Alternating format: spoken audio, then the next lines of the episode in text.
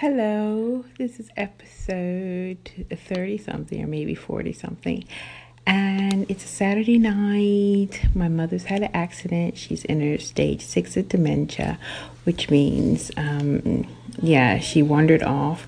She had an accident. She can't go to the bathroom herself. But uh, we struggled and we got her to the bathroom. And I made her some food. I gave her everything. I bathed her, everything. But now I'm trying to do some work for myself and trying to clean up. And she's screaming from the other room. And the only thing I can do is take you in and let you hear what she's saying. Oh, now she's coming. So we got to prevent her from getting up because her foot won't take it.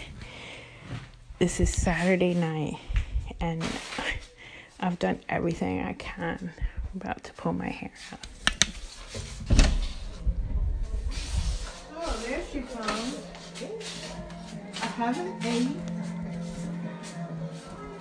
This is not true. It is not true. I don't remember going to eat anything. Because you don't remember anything. But where's my money at? What do you mean your money? You're not working anymore.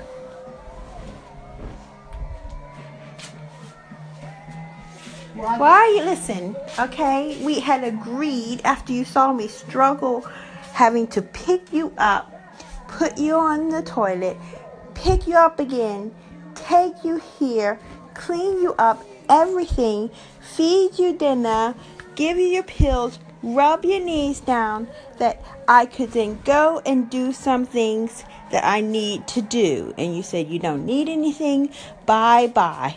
And the last half an hour you've been screaming that I could hear you. Screaming. Well, you've been screaming loud enough so you could so I could hear you. You've been saying I haven't peed for two days, and that's not true.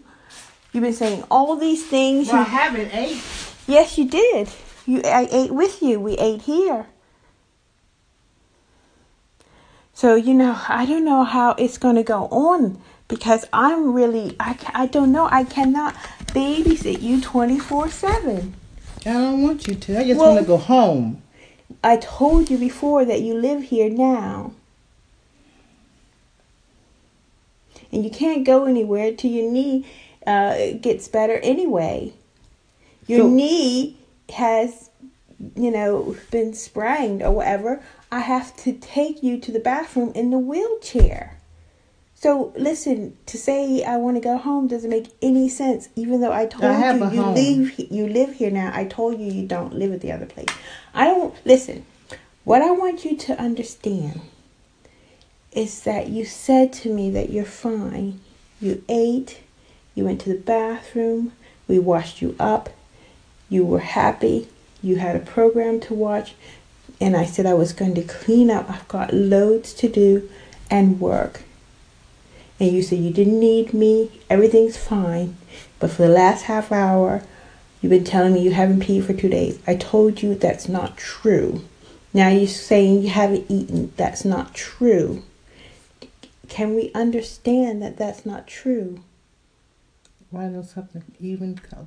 It'll just Sorry? all together. Just make it this this is uh, this away. Go away. Just let me go home. Okay. Can you answer my question Mhm. first? Sure. What was my question? Whatever you want to ask me. No, I had asked you already. Yeah, that's how I feel.